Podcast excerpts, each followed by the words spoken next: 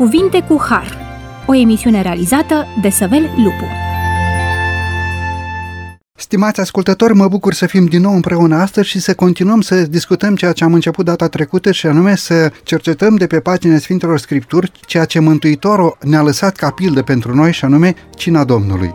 Vă mulțumim că pe parcursul celor 50 de minute de astăzi veți rămâne împreună cu noi la această emisiune intitulată Cuvinte cu Har.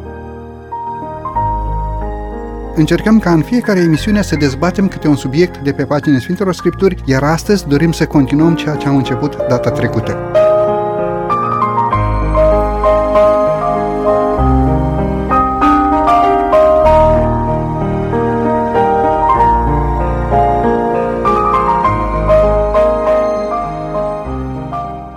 Discutăm din nou împreună cu domnul pastor Păslaru Petrică, pastor în Biserica Adventistă de ziua 7 Bine ați revenit la microfonul emisiunii Cuvinte cu Har. Bine v-am regăsit. Dacă în emisiunea de data trecută am încercat să subliniem un pic câteva rădăcini ale Vechiului Testament în legătură cu cina Domnului, dacă am uh, prezentat faptul că simbolurile folosite la Sfântă Cină prezintă doar în simbol trupul Domnului Hristos și sângele Domnului Hristos, de asemenea am încercat să discutăm un pic despre pregătirea care trebuie să aibă loc în vederea participării la ocazia cinei Domnului, în emisiunea de astăzi aș dori să intrăm prin ultima discuție, prin ultimele cuvinte pe care le-am studiat data trecută și anume, spuneam că la cina Domnului n-ar trebui ca nimeni să se retragă de la serviciu de împărtășire pentru motivul că sunt persoane nevrednice de față. Este foarte posibil ca cina Domnului să fie oferită, să fie servită de către mâini și inimi mânjite înaintea lui Dumnezeu. Totuși, cum trebuie să privim noi la acest act solemn? Chiar dacă rânduiala cinei Domnului este instituită de Domnul Hristos, ar putea ca unele persoane nevrednice să fie de față acolo, poate chiar ei să servească cina Domnului. Care ar trebui să fie atitudinea credinciosului umil înaintea lui Dumnezeu în legătură cu acest act sfânt? Este problema de participare și atunci când vorbim despre participare, dăm seama că la cina de taină sau cina Domnului atunci când Mântuitorul i-a servit pe ucenici sau le-a spălat picioarele și după aceea i-a servit, era și cineva nevrednic acolo. Era cineva cu inima mânjită.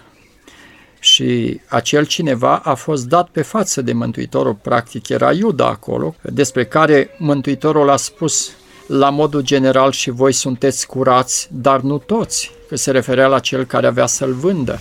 Cu alte cuvinte, dacă este așa, atunci nici Mântuitorul pur și simplu n-ar fi făcut lucrul acesta. Sau unii ucenici ar fi spus, Doamne, ne retragem. Bine, ei nu știau că Iuda avea să-l vândă pe Mântuitorul. Dar Domnul Hristos știa. Dar Domnul Hristos știa lucrul acesta. Ori el a continuat ca să aducă la îndeplinire slujba aceasta. Deci este un prim argument că să participăm indiferent de atitudinea celorlalți, chiar dacă unii nu sunt vrednici. Și pe de altă parte, Apostolul Pavel spune fiecare să se judece pe sine însuși, adică nu îl judec pe celălalt pentru că el nu este pregătit și de asta nici eu nu mai iau cina pentru că nu vreau să am comuniune cu el. Iar dacă ai ceva pe suflet în legătură cu un frate de credință, lasă-ți darul la altar, spune Evanghelia, du-te de te împacă cu fratele tău, apoi vină și adă-ți darul. Tocmai de aceea este rânduită cina Domnului, ca să te împaci cu fratele tău, care poate consideră că este mai nevrednic decât tine sau poate tu consideri că ești mai vrednic decât el, du-te și te împacă cu el și apoi vină împreună, participă la acest act al umilinței, spălarea picioarelor și apoi împreună la ocazia de a comemora rânduiala sfântă.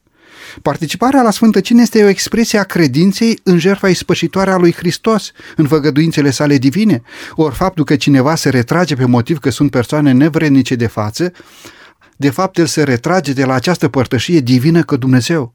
Este într-un anumit sens o renoire a legământului botezului și o pregustare a cinei în împărăția lui Dumnezeu, la care vor participa toți mântuiții din toate timpurile. Ei bine, dacă tu te retragi de la acest act al Sfintei Cinei, sub umbrela faptului că sunt alți nevrednici de față, de fapt tu te retragi de la această binecuvântare pe care Dumnezeu dorește să ți ofere ție ca și credincios.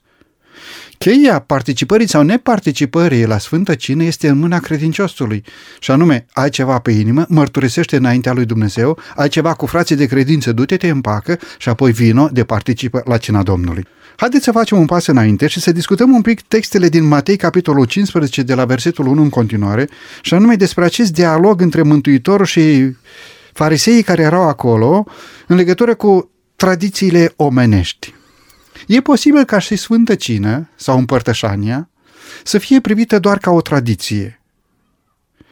Oamenii religioși au mai multe feluri de învățături, unele omenești, denumite tradiții, iar altele de origine divină. Haideți să precizăm odată pentru totdeauna cine stă înainte, tradiția omenească sau porunca divină, învățăturile oamenilor sau învățătura lui Dumnezeu. Ce ne spune textul din Marcu 7 cu 9 în legătură cu această discuție pe care Domnul Hristos o purta între el și farisei din Matei 15? Ce trebuie să primeze? Datina umană, tradiția omenească sau cuvântul scris al lui Dumnezeu? Un așa zice Domnul. Da, Mântuitorul spunea, ați desfințat frumos porunca lui Dumnezeu ca să țineți datina voastră. Deci avem două aspecte, porunca lui Dumnezeu și datina așezată de oameni. Între cele două sunt incompatibile una cu alta. Deci cineva ori ține datina oamenilor și dacă ține datina oamenilor nu poate să țină porunca lui Dumnezeu, iar dacă ține porunca lui Dumnezeu nu poate să țină datina oamenilor, deoarece nimeni nu poate sluji la doi stăpâni. Ori este Dumnezeu stăpânul și îl slujim pe el, ori considerăm pe un om stăpân și atunci uh, ne închinăm după recomandările sau după rânduielile așezate de om. În legătură cu Sfântă Cină, în diferite biserici observăm mai multe tradiții, mai multe date în care au aglomerat sau au încărcat acest serviciu simplu pe care Domnul Hristos l-a întocmit pentru ucenici și pentru biserică de-a lungul timpului. Domnul Hristos a spus, uite, v-am dat o pildă ca și voi să faceți la fel în legătură cu spălarea picioarelor și apoi a luat pâinea și după ce a mulțumit lui Dumnezeu a frânt-o și a împărțit-o între ucenici și apoi le-a dat și mustul zicând acesta este trupul meu și acesta este sângele meu care se varsă pentru voi.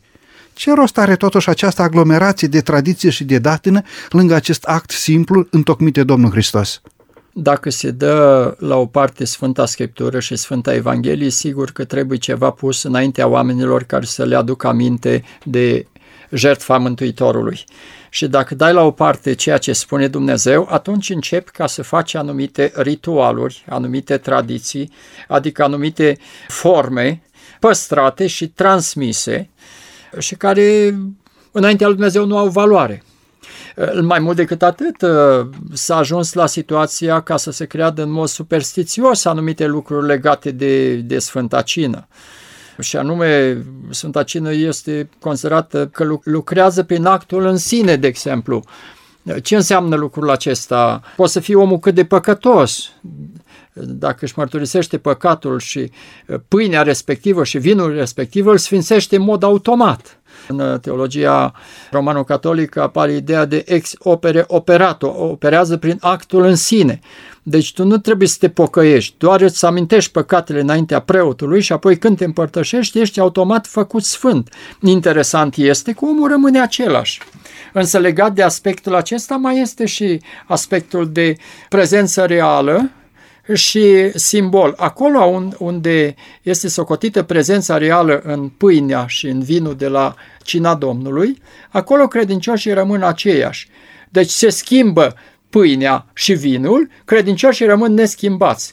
În cazul protestantismului biblic, atunci când pâinea și vinul sunt un simbol al jertfei lui Hristos, acolo nu se schimbă la slujba aceasta să schimbe pâinea și vinul, ci credincioșii sunt schimbați. Ba mai mult s-a ajuns până acolo încât mărturisirea și iertarea să fie acordată contra sumelor de bani.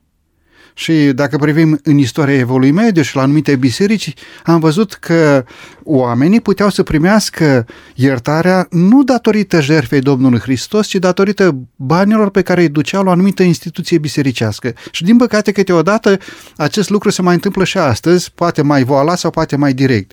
Ori serviciul cinei Domnului este un act pe care credinciosul îl îndeplinește înaintea lui Dumnezeu ca o rânduială sfântă prin care omul își mărturisește păcatul înaintea Domnului Hristos, care a adus jertfa pentru iertarea păcatelor noastre. Ori acest comerț cu Harul lui Dumnezeu nu poate să fie decât vinovat înaintea cerului. De aceea, Mântuitor atrage atenția asupra datinei și asupra tradiției, spunea versetul din Marcu 7 cu 9, ați desfințat frumos porunca lui Dumnezeu ca să țineți datina voastră. Din păcate, sunt oameni care calcă în picioare poruncile lui Dumnezeu în favoarea unei datini care nu are niciun fundament în Sfânta Scriptură. Haideți să facem un pas înainte și să subliniem un pic și textul din Marcu, capitolul 7, versetul 13. Este mai pregnant acest verset în legătură cu diferența dintre cuvântul lui Dumnezeu și datina omenească. Ce ne spune acest verset? Și așa ați desfințat cuvântul lui Dumnezeu prin datina voastră și faceți multe alte lucruri de, de felul acesta. Mântuitorul spune că, practic, prin datine se desfințează cuvântul. Și făcând lucrul acesta, practic, omul se pune în locul lui Dumnezeu. Și lucrul acesta nu este acceptat nici înaintea lui Dumnezeu și nici nu face bine celor care practică cina Domnului în forma aceasta. De asemenea, ați amintit de problema banilor. Personal nu cred că la început era cu bani dar odată cu trecerea timpului s-au adăugat și banii la urmă și parcă sună peste veacuri uh, avertismentul lui Petru care, care este uh, adresat lui Simon Magul unde spune, zice, banii trebuie să piară împreună cu tine pentru că ai socotit că darul lui Dumnezeu se poate cumpăra cu bani. Erau și pe vremea aceea oameni care gândeau că, practic, harul lui Dumnezeu, darul lui Dumnezeu, lucrurile sfinte pot fi negociate cu bani, ceea ce apostolul este categoric aici. Dacă omul dorește să aducă un dar închinat lui Dumnezeu, dacă omul dorește să-și plătească zecimile înaintea lui Dumnezeu, dacă omul dorește să-și aducă darul înaintea lui Dumnezeu, acesta este un răspuns al dragostei și o mulțumire pentru binecuvântarea pe care Dumnezeu i-a oferit-o credinciosului respectiv. Dar dacă încerci să plătești harul lui Dumnezeu cu aceste daruri, dacă încerci să plătești iertarea cu aceste zecimi, atunci nu faci altceva decât comerți cu harul lui Dumnezeu. Și această închinare nu este primită de Dumnezeu lucrurile pe care le-ați amintit sunt uh, arătate în Sfânta Scriptură. Noi nu facem lucrurile acestea uh, înapoiem lui Dumnezeu zecimea sau aducem daruri pentru înaintarea lucrării lui Dumnezeu ca să fie mântuiți, ci pentru că suntem mântuiți, ca o expresie a recunoștinței noastre față de Mântuitorul. Ca o expresie a mulțumirii pentru ceea ce Dumnezeu ne oferă, pentru exact. binecuvântările exact, sale, exact. aducem și noi un dar, aducem zecima înaintea lui Dumnezeu ca și mulțumire pentru faptul cum Dumnezeu s-a purtat față de noi. În momentul în care Dumnezeu este credincios și rămâne credincios față de noi oamenii, noi venim cu acest dar de mulțumire înaintea Creatorului nostru. De fapt, prin respectarea datinilor, este zădărnicit planul de mântuire. Planul de mântuire este dat deoparte, iar datina poate deveni chiar o piedică în calea mântuirii dacă ea duce la călcarea legii lui Dumnezeu. Sunt și datini care nu îndepărtează legea lui Dumnezeu, sunt și practici care poate scot în relief, reliefiază modul de a ține legea lui Dumnezeu, care arată mai clar cuvântul lui Dumnezeu. Dar sunt și datini și tradiții care îndepărtează pe om de Dumnezeu. De aceea e bine de reamintit acel postulat al reformațiunii și anume stă scris. Biblia și numai Biblia sau sola Scriptura. Însuși Domnul Hristos răspunde diavolului cu acest cuvânt al Scripturii. Stă scris. Iar textul din Isaia ne spune la lege și la mărturie, căci dacă nu vor vorbi așa, nu va mai răsări nicio lumină peste neamul acesta. Domnule pastor, mulțumesc tare mult. Haideți să facem aici o scurtă pauză muzicală, apoi ne vom reîntoarce la microfoanele emisiunii Cuvinte cu Har.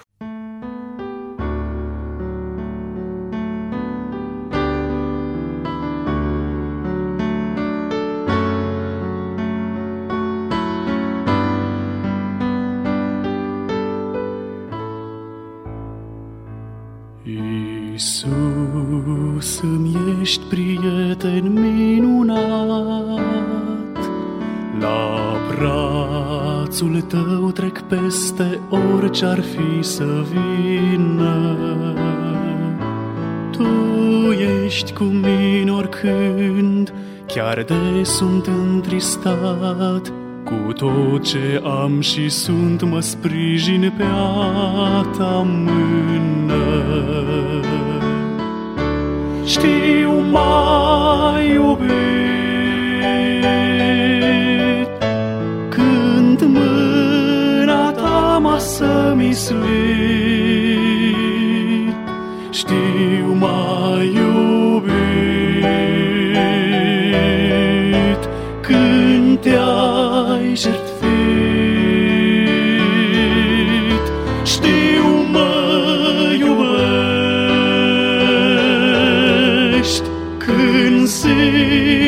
Zi de zi mă ocrotești. De aceea eu îți cânt mereu.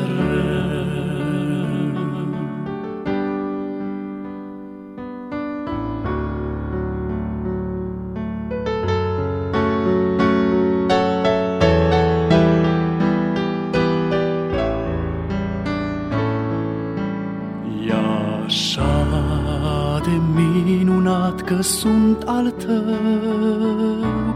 Primesc din partea ta orice cu bucurie.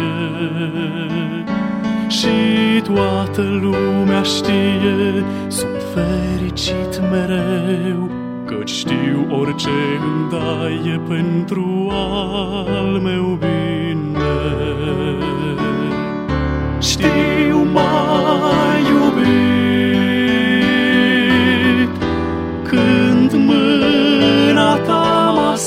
sămislit Știu mai iubit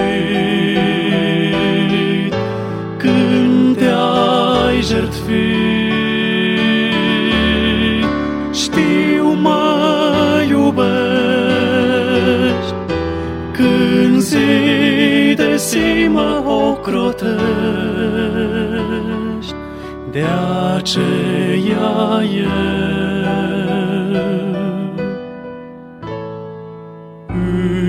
cânt mereu.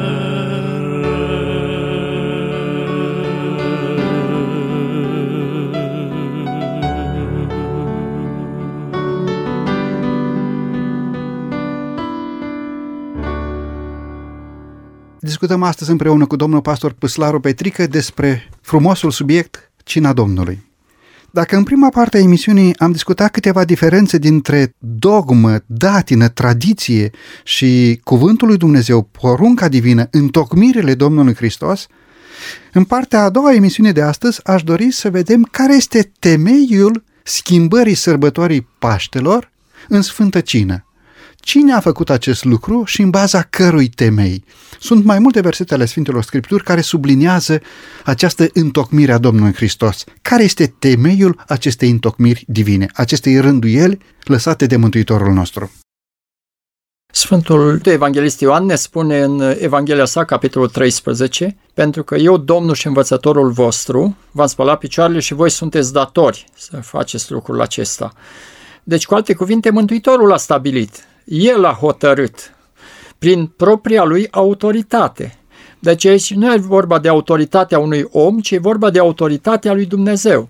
Iar cei care nu sărbătoresc Sfânta Cină așa cum a lăsat-o Mântuitorul, nu dă la o parte autoritatea unui om, ci dă la o parte autoritatea lui Dumnezeu. Deci nu este vorba de tradiție, de întocmire omenească, ci este vorba de o întocmire realizată de Domnul Hristos. Și autoritatea din spatele acestei întocmiri sau acestei rânduieli divine este Isus Hristos, Domnul și Mântuitorul nostru. Dacă ne gândim la textul din Ioan 10 cu 30, în momentul în care Domnul Hristos spune eu și Tatăl una sunt, deci putem spune că această rânduială a Sfinte Cine este o întocmire a lui Dumnezeu care era prezent în Isus Hristos, Domnul. În Filipeni, capitolul 2, ne spune că măcar că avea chipul lui Dumnezeu, n-a găsit ca un lucru de, o, de apucat să fie deopotrivă cu Dumnezeu, ci s-a dezbrăcat pe sine însuși, a luat chip de rob, făcându-se asemenea nouă oamenilor, a suferit moarte de cruce pentru izbăvirea noastră. Deci autoritatea care stă în spatele acestei rânduieli nu este autoritatea omului, nu este autoritatea tradiției, ci este autoritatea lui Dumnezeu însuși. Dacă ne gândim la faptul că Paștele era o sărbătoare națională a poporului evreu, fiind sărbătoarea eliberării din robia egipteană, așa cum am discutat în emisiune de data trecută, Biserica creștină fiind alcătuită din toate popoarele lumii, nu mai avea să respecte această sărbătoare națională iudaică. Și Domnul Hristos, pentru creștinii din toată lumea, a întocmit această rânduială, această sărbătoare a Sfintei Cine.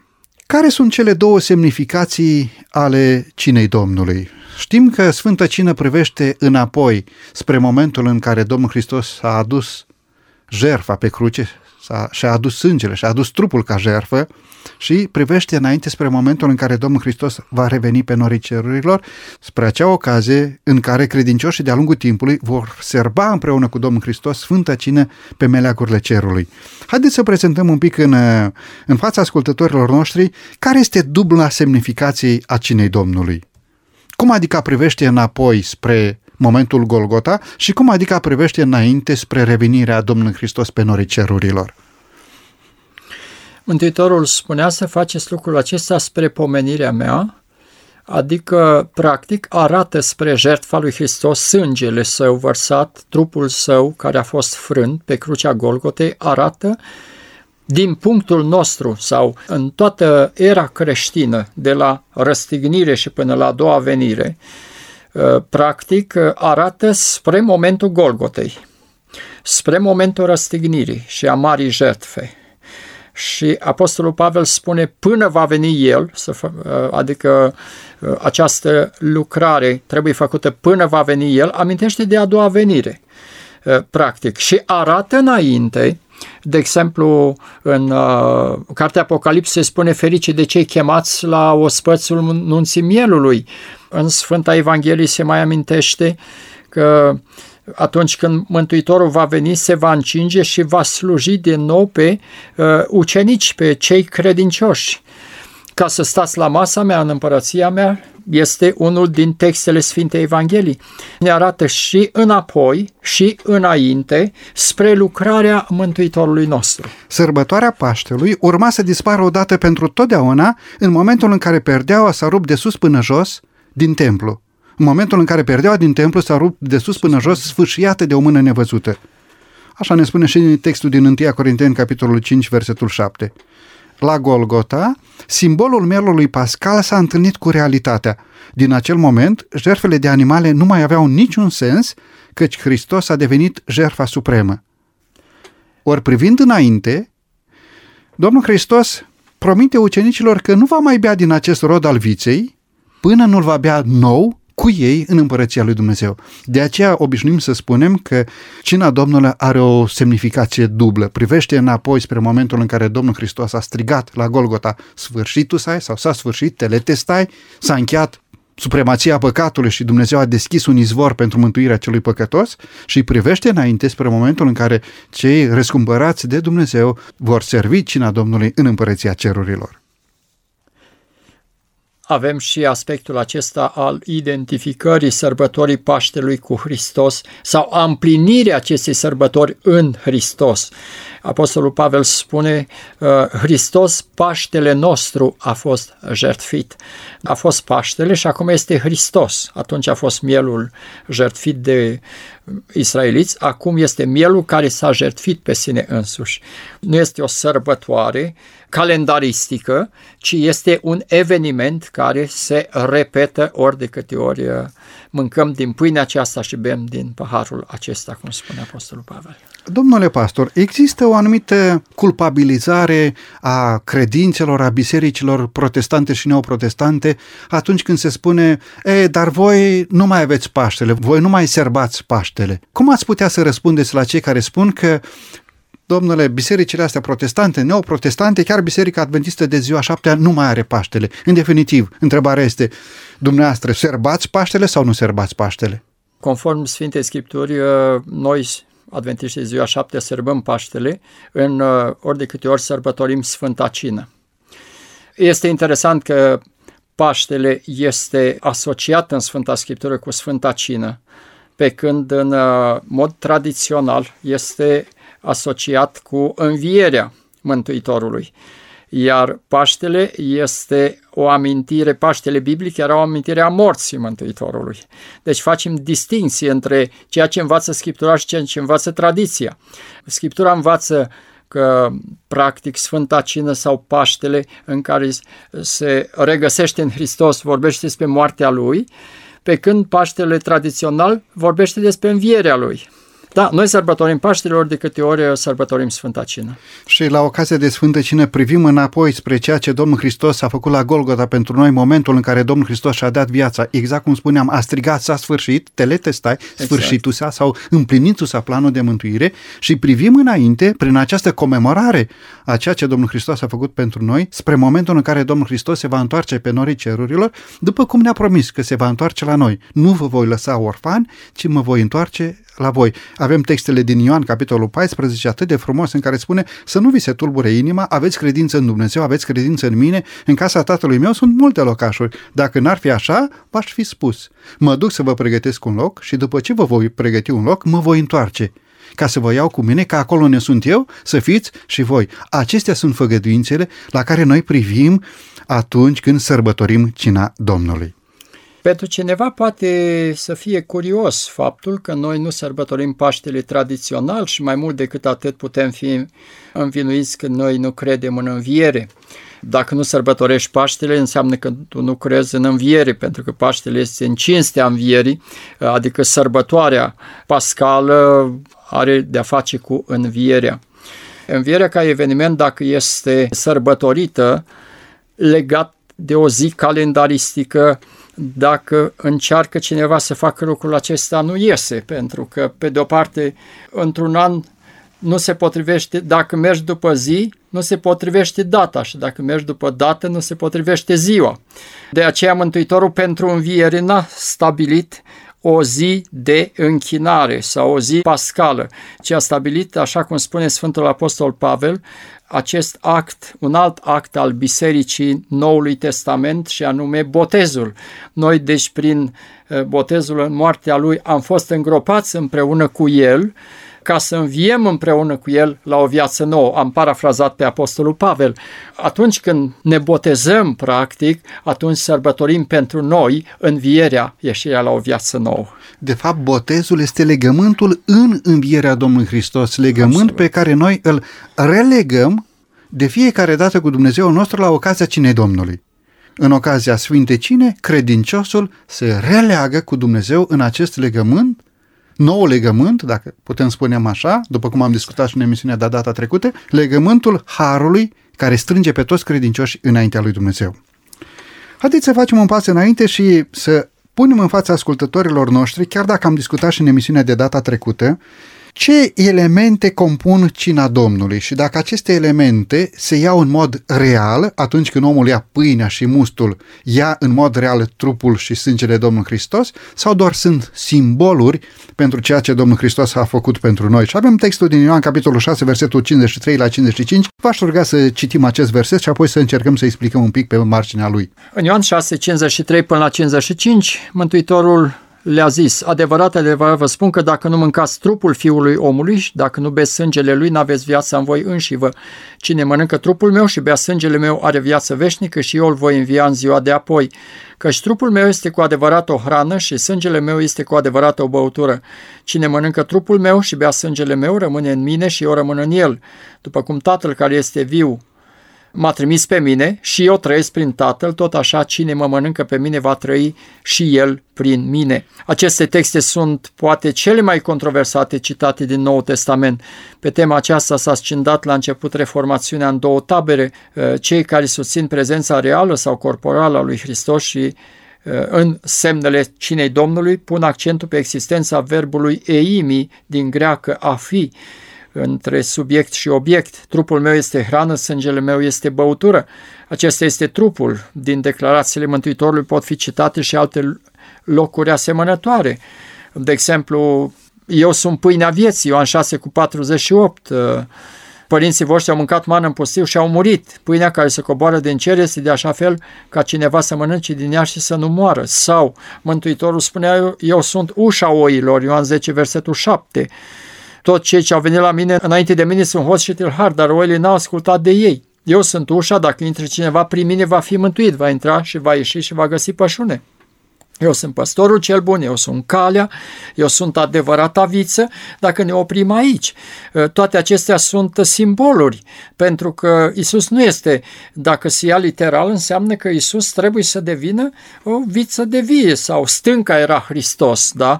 1 ă, Corinteni, capitolul 10, versetul 4, Eimi l-a trecut, da? Stânca era dacă în aceeași construcție de fraze Hristos este ușa, calea, viața și stânca figurată, de ce ar fi străină de adevăr și că pâinea este trupul lui figurat și vinul este sângele lui figurat. Reformatorul elvesian Ulrich Zwingli, în exegeza sa asupra textului latinesc hoc est corpus meum, înțelegea că est este egal cu significat, reprezintă, înseamnă, cum de altfel interpretau Valdense, Wycliffe, Honius și ceilalți dintre reformatori. Vedem aici mai multe simboluri pe care Domnul Hristos le aplică la sine însuși.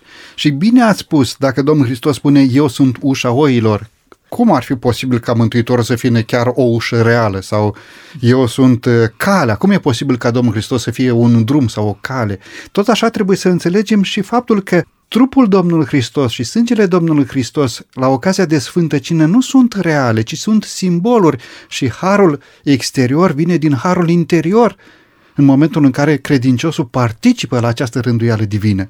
A fost o ocazie în care mai mulți ucenici a Domnului Hristos, neputând să suporte această învățătură a Mântuitorului, au declarat, învățătura aceasta este prea de tot, cine poate să o suporte? Și o mare parte din credincioși l-au părăsit. Am putea spune că o majoritate din ucenicii Domnului Hristos, la acea dată, au lăsat totul, l-au lăsat pe Mântuitorul și au plecat. Și au rămas doar câțiva, 12. Și Domnul Hristos îi întreabă și pe cei 12, dar voi nu vă duceți? Unde să ne ducem? Este interesant că Petru înțelege practic despre ce este vorba. Tu ai cuvintele vieții cele veșnice. Era vorba de cuvânt. Haideți să luăm un pic pe rând aceste, aceste simboluri de pe paginile Sfintelor Scripturi, spre exemplu Ioan 6 cu 48 pe care dumneavoastră l-ați enunțat, eu sunt pâinea vieții. Domnul Hristos leagă această experiență a ucenicilor cu ceea ce s-a întâmplat cu israeliții pe drumul spre țara Canaanului. Părinții voștri au mâncat mană în pustiu și au murit, dar pâinea care se coboară din cer este de așa fel ca cineva care mănâncă din ea să nu moară. De ce? Pentru că Domnul Hristos se referea la dăruirea vieții sale în locul vieții păcătosului. De aceea spune aici pâinea vieții sau cuvântul vieții. Cine se hrănește cu acest cuvânt al vieții va trăi și va trăi în viac.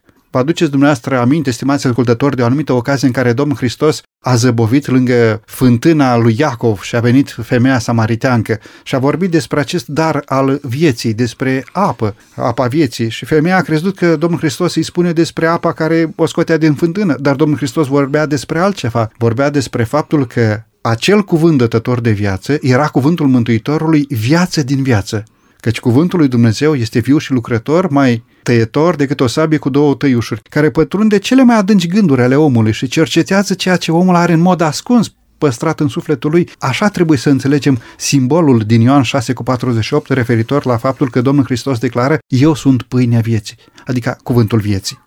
Haideți să facem un pas mai departe și să discutăm textul din Ioan 10 cu 7 în care Domnul Hristos se identifică ca fiind ușa oilor. Ce înțelegem în momentul în care Domnul Hristos spune despre sine, eu sunt ușa oilor? Cum adică Mântuitorul, păstorul cel bun, să fie în același timp și ușă pentru oi? Ce înțelegem de aici? Deci este un simbol, pentru că, practic, Mântuitorul vrea să spună, pentru a intra în împărăția lui Dumnezeu este o singură ușă, adică prin El, prin lucrarea Lui, prin jertfa Lui, prin iertarea pe care El o oferă, prin faptul că El este Cel care ne sfințește. El ne dă puterea Duhului Sfânt și ne ajută să trăim o viață curată. Sau cum se exprima Apostolul Pavel, nu mai trăiesc eu, ci Hristos trăiește în mine. Deci prin Hristos, nu este o altă cale, nu este o altă posibilitate de mântuire decât prin Domnul Isus Hristos. Se spune în faptele apostolilor, în nimeni altul nu este mântuire. Nu este niciun alt nume sub cer prin care trebuie să fim mântuiți. Cine intră pe altă parte este un host și un tâlhar, de deci singura cale prin care se poate intra în Împărăția Lui Dumnezeu, singura ușă prin care putem să intrăm este Isus Hristos toți cei ce au venit înainte de mine, spune versetul Sfintelor Scripturi, versetul 8 din Ioan, capitolul 10, sunt hoți și tâlhari, dar oile n-ascultau de ei. Eu sunt ușa, spune Mântuitorul, dacă intră cineva prin mine, va fi mântuit, va intra și va găsi pășune. Exact ceea ce vorbeam mai adineori, adică va găsi cuvântul lui Dumnezeu, va găsi pâinea vieții, ceea ce satură, nu filozofii care doar să pună întrebări, ci va găsi răspunsul lui Dumnezeu la problemele acute ale existenței umane. Hoțul și tâlharul este caracterizat de o anumită atitudine care vine să sfâșie turma lui Dumnezeu, pe când Domnul Hristos adună ceea ce este pierdut și mântuiește.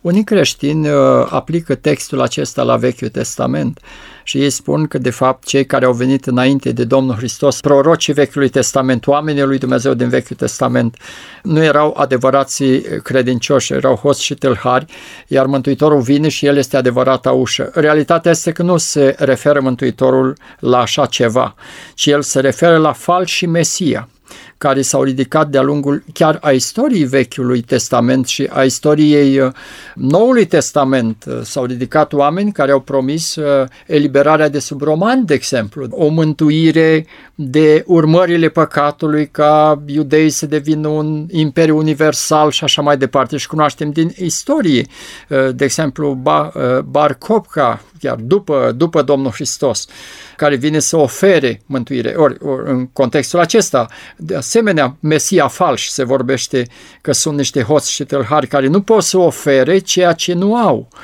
Mântuitorul vor veni Hristos mincinoși și proroci mincinoși. Da? Despre, ei, despre ei este vorba aici. Singurul care poate oferi mântuirea este Domnul Isus Hristos, pentru că numai El a murit în locul nostru și ne-a oferit viața veșnică. Avem câteva exemple foarte concrete pe pagină Sfintelor Scripturi de așa zis învățători falși, pe care Biblia îi numește hoți și tâlhari. Gândiți-vă un pic la Simon Magu, ceea exact, ce făcea exact, el și era încurcat da. cu mulți bani acolo care spunea că darul Duhului Sfânt se poate cumpăra și cu bani.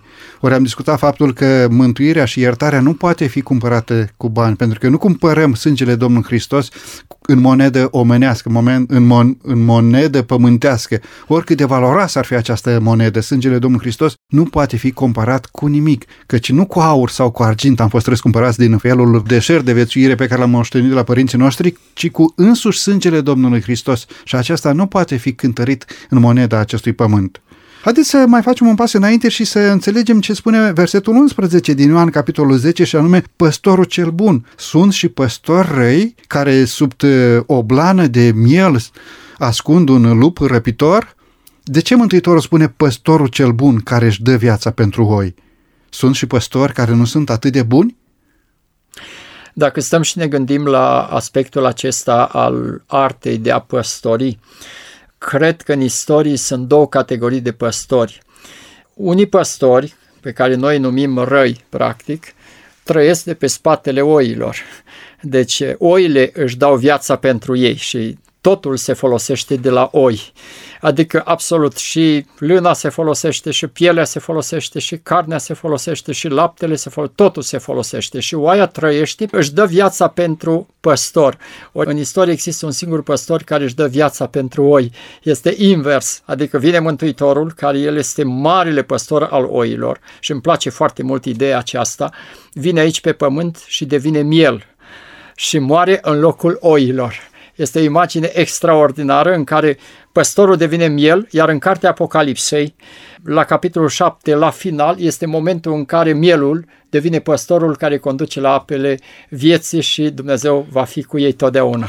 Ioan Botezătorul îl recunoaște pe Domnul Hristos atunci când declară, iată mielul lui Dumnezeu exact. care ridică păcatul lumii. lumii. Deci Domnul Hristos a venit să îndeplinească o misiune specială pe pământul acesta și anume ridicarea păcatului și, lumii. Și își dă viața pentru oi. Se sacrifică pentru ca oile să aibă viață. Ori păstorul năimit sau păstorul plătit sau lupi răpitori care se ascund sub piei de oi, sub blană de oi, exact. niciodată nu-și va da viața pentru oile sale. Absolut. Pentru absolut. că păstorul cel bun a înțeles că salvarea omului păcătos a costat sângele său în locul păcatului omenesc. Bun, haideți să vedem ce înțelegem prin expresia din Ioan 14 cu 6, eu sunt calea, adevărul și viața. Ce înseamnă acest cuvânt, cale, adevăr și viață? Cum adică Domnul Hristos este calea, cum Domnul Hristos este adevărul și cum Domnul Hristos este viața? Sunt mai multe căi, sunt mai multe adevăruri? Există o complexitate de vieți, mai multe vieți? În lumea noastră filozofiile diferă și unii spun în perioada aceasta postmodernă că este pluralismul. De exemplu, fiecare călătorește pe calea lui și în final toți se întâlnesc în împărăția lui Dumnezeu. Mântuitorul este foarte tranșant și spune este o singură cale, adică El este calea, e ceva asemănător cu ușa, calea sau ușa. Mai este încă ceva extrem de important și anume El este calea, El este și adevărul. Și aici uh, Pilat uh, îi pune acea întrebare la judecată Mântuitorului, ce este adevărul? Pentru că Mântuitorul a spus, eu am venit să mărturisesc despre adevăr și Pilat întreabă ce este adevărul. E bine, ce este adevărul? Cum putem să recunoaștem adevărul? În Sfânta Scriptură sunt mai multe definiții ale adevărului care toate sunt legate una de alta. De exemplu, Isus Hristos este adevărul. În al doilea rând, în uh, Psalmul 119, 142, legea ta este adevărul. Toate poruncile tale sunt adevărul. Duhul este adevărul, adică Duhul Sfânt este Duhul adevărului. De ce spune Mântuitorul lucrul acesta? Pentru că tocmai profeții falși ei resping adevărul resping legea lui Dumnezeu, resping poruncile lui Dumnezeu. Ori Iisus Hristos n-a făcut lucrul acesta. El a spus, dacă mă iubiți, veți păzi poruncile mele. Din cauza aceasta Mântuitorul spune, eu sunt calea, eu sunt adevărul. Și cineva poate să întrebe, stai puțin, dar poruncile au fost în Vechiul Testament, noi trăim în Noul Testament, noi venim la Hristos, nu mai avem probleme cu poruncile. Realitatea este că poruncile se află în Hristos. În Psalmul 40, versetele 7 și 8 spune, iată-mă că vin în sulul cărții, se scrie despre mine, vin să fac voia ta, Dumnezeule, și legea ta este în adâncul inimii mele. Îl primim pe Hristos, primim adevărul, primim legea lui Dumnezeu în viața noastră și, în ultimă instanță, noi putem să cunoaștem multe lucruri despre Dumnezeu, putem să cunoaștem poruncile lui Dumnezeu, putem să cunoaștem că Isus este singura cale, dar dacă nu avem o relație personală cu El, nu-L primim în viața noastră, noi nu putem avea viața. De aceea spune, eu sunt calea, adevărul și viața. Iar Ioan spune foarte frumos în întâia sa epistolă, cine are pe Fiul, are viața. Cine n-are pe Fiul lui Dumnezeu, n-are viața. Și totul se rezumă la o persoană din care emană poruncile, emană adevărul, emană legea și sfințenia și acea persoană este Isus Hristos. Tare frumos versetul din Ioan 17 cu 3 și viața veșnică este aceasta în legătură cu Ioan 14 cu 6, care adevărul și viața. Viața veșnică este aceasta, să te cunoască pe tine, singurul Dumnezeu adevărat și pe Isus Hristos pe care l-ai trimis tu. Îmi place și textul din 1 Corinteni, capitolul 10, versetul 4, în care Apostolul Pavel zice, toți au mâncat aceeași mâncare duhovnicească, toți au băut aceeași băutură duhovnicească, pentru că beau dintr-o stângă duhovnicească ce venea după ei și stânca era Hristos. Hristos, stânca viacurilor. Frumos acest simbol în legătură cu Domnul nostru. Domnule pastor, vă mulțumesc tare mult pentru faptul că am încercat să dezbatem aceste câteva simboluri în legătură cu Domnul Hristos și cu declarațiile Domnului Hristos. Tot așa trebuie să înțelegem declarația Mântuitorului în legătură cu trupul său și cu sângele său care servesc ca simboluri asupra faptului că Mântuitorul a întocmit o realitate la crucea Golgotei pentru noi oamenii păcătoși. Haideți să luăm aici o scurtă pauză muzicală, după care ne vom reîntoarce la microfoanele emisiunii Cuvinte cu Har.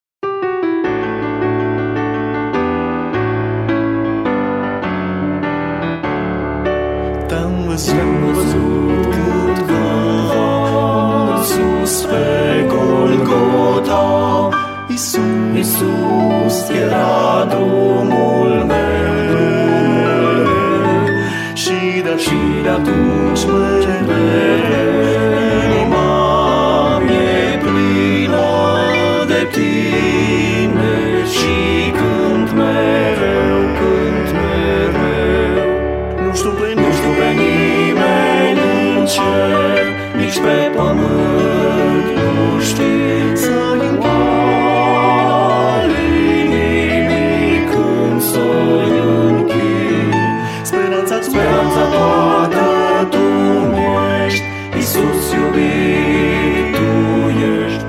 Tu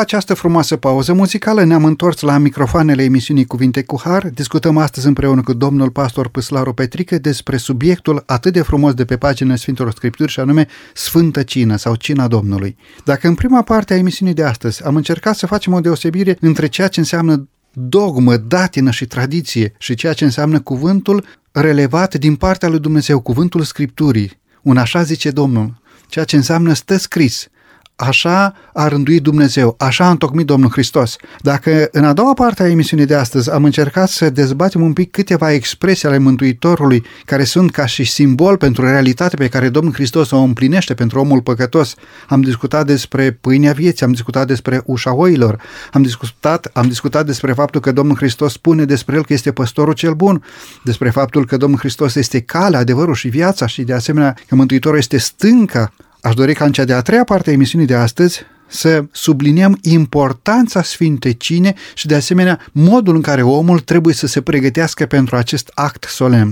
Domnule pastor, din ce este dată această importanță a Sfintei Cine sau cine dă importanța acestui act? De ce spunem că Sărbătoarea Sfintei Cine este un act sfânt. De unde vine această importanță a acestui act de închinare colectivă înaintea lui Dumnezeu? Ați amintit despre problema închinării colective. Practic, așa cum citim în Noul Testament, biserica este trupul lui Hristos. Iar biserica unită, când se adună împreună, așa cum spune și Sfânta Evanghelie sau Faptele Apostolului pentru frângerea pâinii, de exemplu, da? ocazia Sfintei Cine. Nu totdeauna este vorba de uh, Sfânta Cină, că e vorba de frângerea pâinii. Dar ceea ce vreau să subliniez este faptul că Apostolul Pavel spune, pentru că noi care suntem mulți, luăm din aceeași pâine. Și aici arată că, de fapt, noi aparținem trupului Hristos. Împărtășirea cu ocazia Sfintei Cine exprimă și unitatea trupului lui Hristos. Adică suntem una în Hristos, frați și surori, indiferent de vârstă, indiferent de loc unde locuim. Practic, Sfânta Cine este ocazia în care ne reangajăm sau, altfel spus, Sfânta Cine este ocazia în care ne manifestăm credința în unitatea bisericii, cum se ruga Mântuitorul tot la Sfânta Cină, ca toți să fie una. Această unitate din biserică o văd simbolizată și în haina Mântuitorului. Domnul Hristos purta o haină foarte valoroasă, fără nicio cusătură, de sus până jos, astfel încât soldații romani, fiind acolo față în față cu răstignirea Domnului Hristos, n-au îndrăznit să sfâșie această mantie a Domnului Hristos, ci au tras la sorți pentru ea. Din păcate, în ziua de astăzi, diavolul încearcă să distrugă această unitate creștină, încearcă să sfâșie unitatea frățească din biserică. De aceea spunem că Sfânta Cină, în momentul în care comunitatea participă la această ocazie de Sfântă Cină, Sfânta Cină devine un simbol pentru unitatea bisericii. Pentru refacerea unității, dacă dorim, sigur că da. Ce ne spune textul din 1 Petru, capitolul 1, versetul 19, în legătură cu răscumpărarea credincioșilor, în legătură cu răscumpărarea bisericii de sub puterea întunericului, în legătură cu faptul că Dumnezeu dorește ca această biserică să fie unită, ca un corp de armată care să facă față ispitelor diavolului, ca o comunitate de credincioși gata pregătită ca atunci când Mântuitorul va veni pe norii cerurilor să fie mutată de Domnul Hristos de pe pământul acesta în împărăția lui Dumnezeu. Cum a avut loc răscumpărarea noastră? Ce ne spune acest verset al Sfintelor Scripturi? Că știți că nu cu lucruri pieritoare, cu argint sau cu aur, ați fost răscumpărați din felul de șer de viețuire pe care îl moșteniseră de la părinții voștri, și cu sângele scump al lui Hristos, mielul fără cusur și fără prihană. Pentru a înțelege bine pasajul acesta, folosim un alt uh, pasaj, una din epistola către romani a apostolului Pavel, unde spune căci plata păcatului este moartea, dar darul fără plata lui Dumnezeu este viața veșnică în Isus Hristos, Domnul nostru.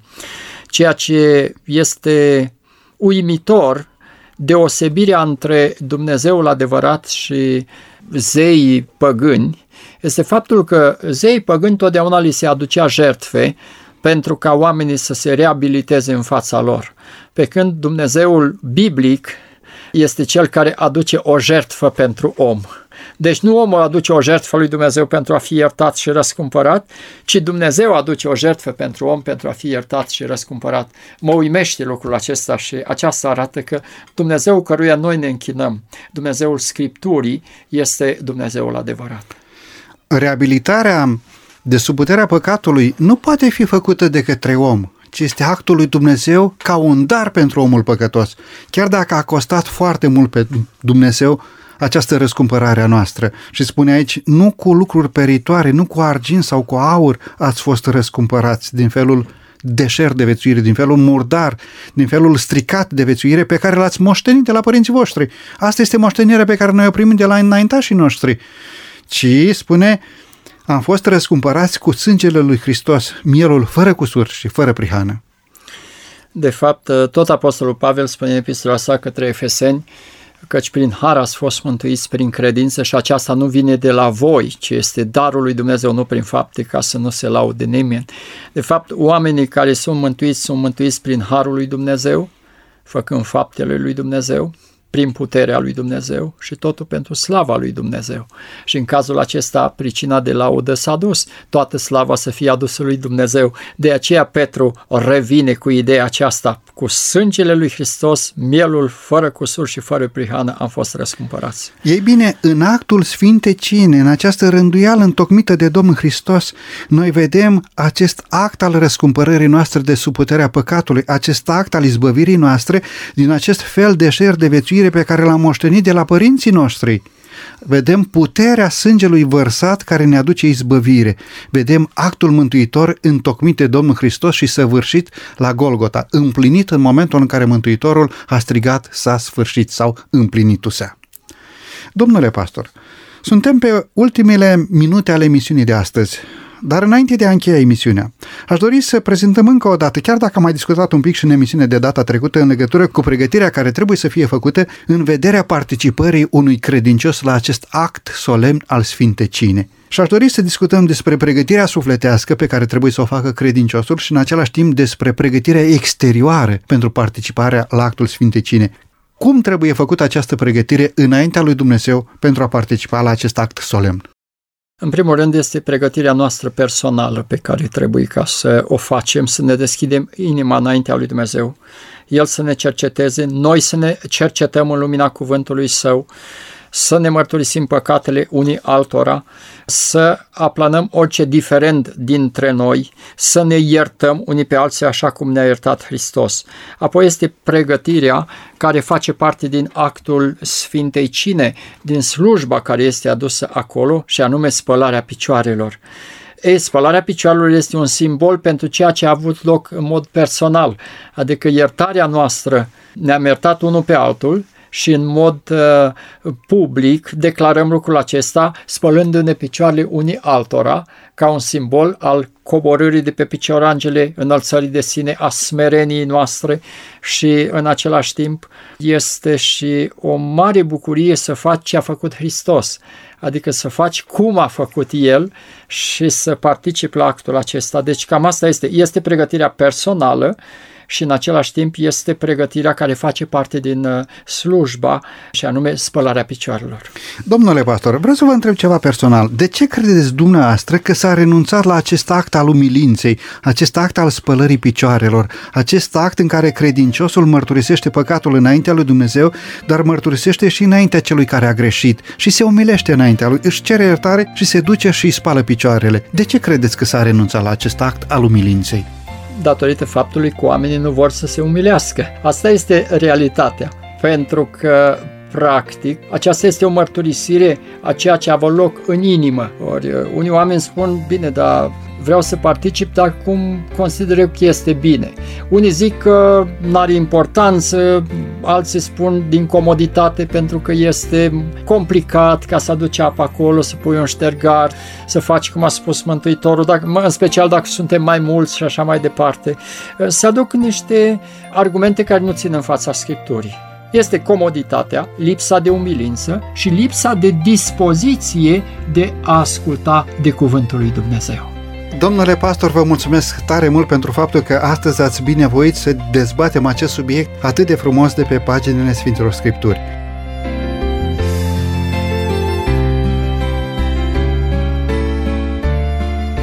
Stimați ascultători, vă mulțumesc tare mult pentru că astăzi, timp de 50 de minute, ne-ați primit din nou în casele dumneavoastră.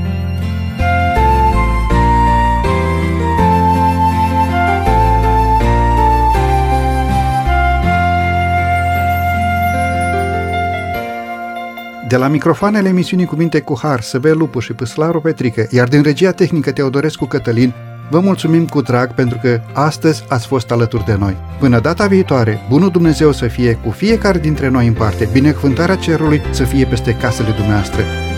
Până ne auzim din nou, numai bine!